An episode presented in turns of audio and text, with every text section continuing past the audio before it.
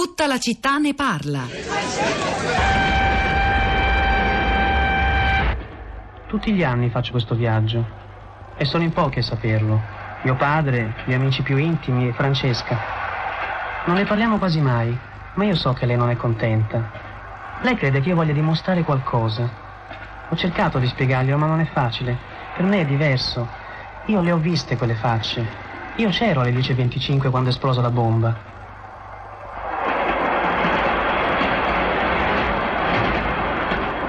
Io appartengo alla categoria degli scampati, come il nonno di Marco.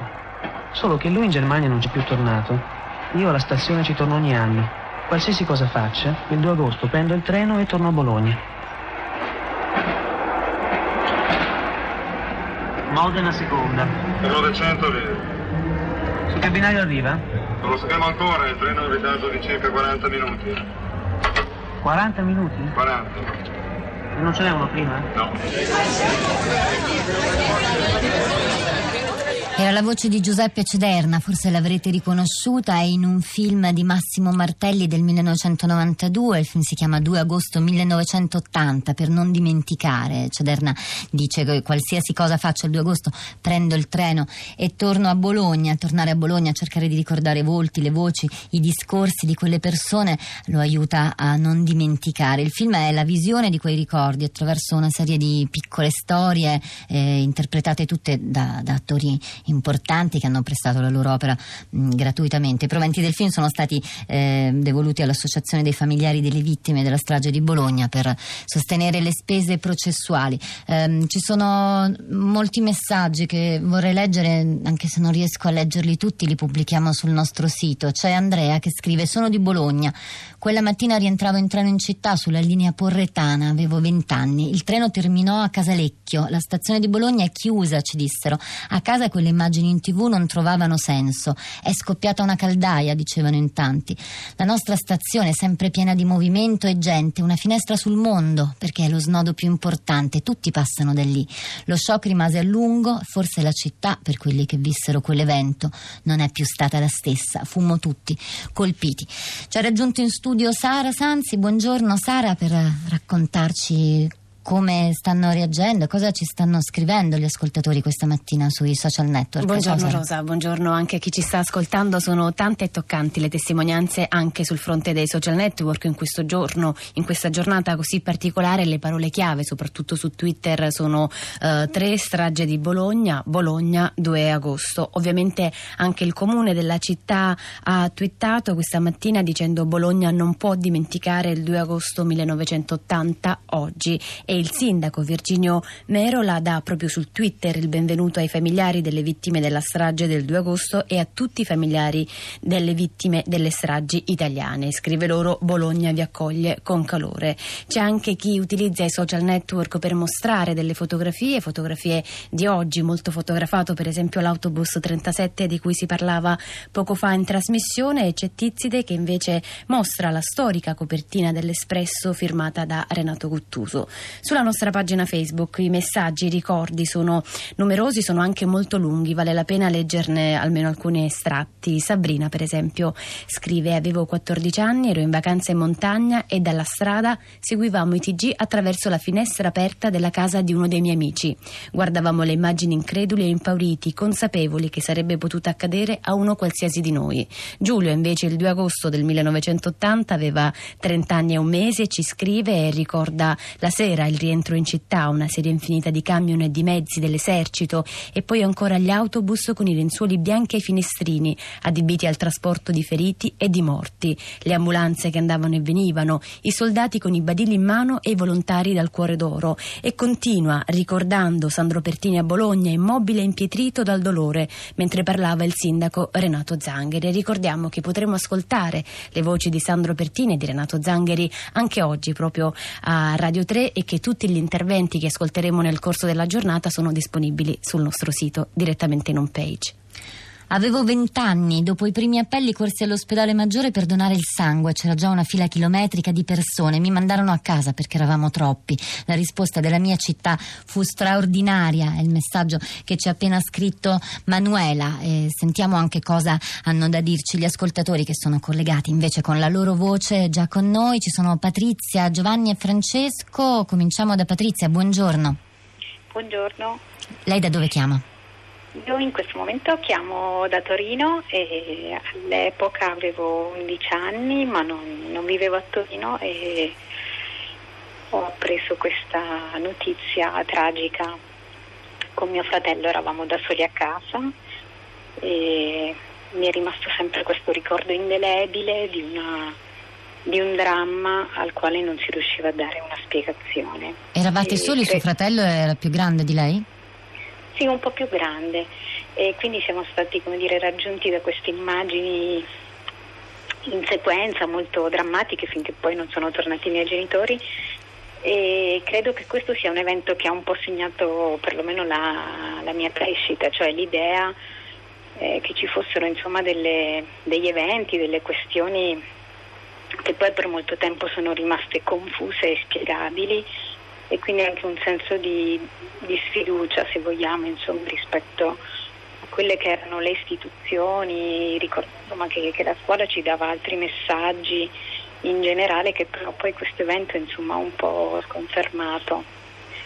Eh, Patrizia, grazie per la sua testimonianza, che peraltro co- condivido. Io ne avevo 5 di anni, ricordo come lei il, il televisore acceso, il silenzio inedito della mia famiglia di fronte al, al telegiornale. Ricordo solo quelle, quelle immagini che già facevano capire che era successo qualcosa che, che non era possibile comprendere. Eh, c'è anche Giovanni, buongiorno. Buongiorno, Lei da dove Io- chiama?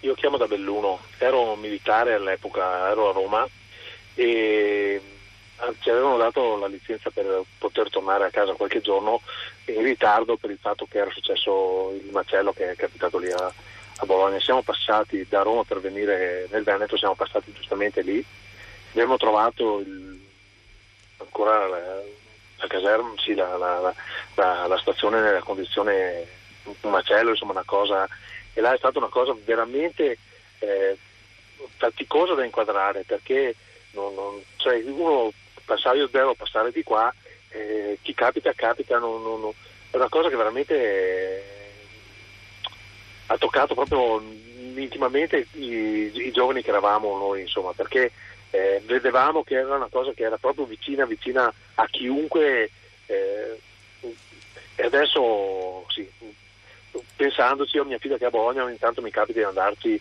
e vedo ancora là, e, mh, la situazione è una cosa che non, non, non- non- so cosa dire, insomma, veramente un dolore eh, per male alla pancia. insomma, ecco. Giovanni, è un dolore che si sente mm, forte ancora eh, oggi attraverso le sue parole. Grazie per averlo condiviso con noi, per averlo raccontato alla radio. Sara, Rosa, sono in tanti a parlare di questo dolore che rimane identico anche 38 anni dopo. Andiamo invece a leggere una lettera che proprio di 38 38 anni fa. Dice, caro sindaco, mi rivolgo a lei come rappresentante della città di Bologna per dirle grazie, senza alcuna retorica. Anch'io, come tanti, ho provato una rabbia lacerante, ma anch'io, come tanti, ho provato commozione, ammirazione, ho ricavato fiducia, coraggio, voglia di lottare dalla forza, dall'orgoglio civile, dalla profonda umanità, dall'estrema dignità, fermezza, unione dei cittadini di Bologna.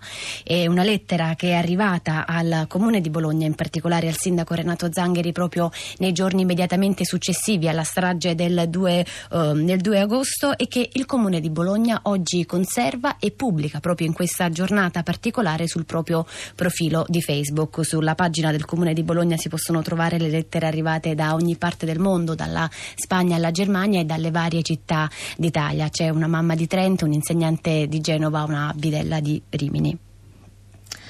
Allora c'è Maurizio che scrive: Io ero a Roma in quelle ore insieme ad altre 26 persone organizzavamo una ronda antifascista che si sarebbe mossa nel tardo pomeriggio. Come cambiano i tempi. Sentiamo anche Francesco, buongiorno.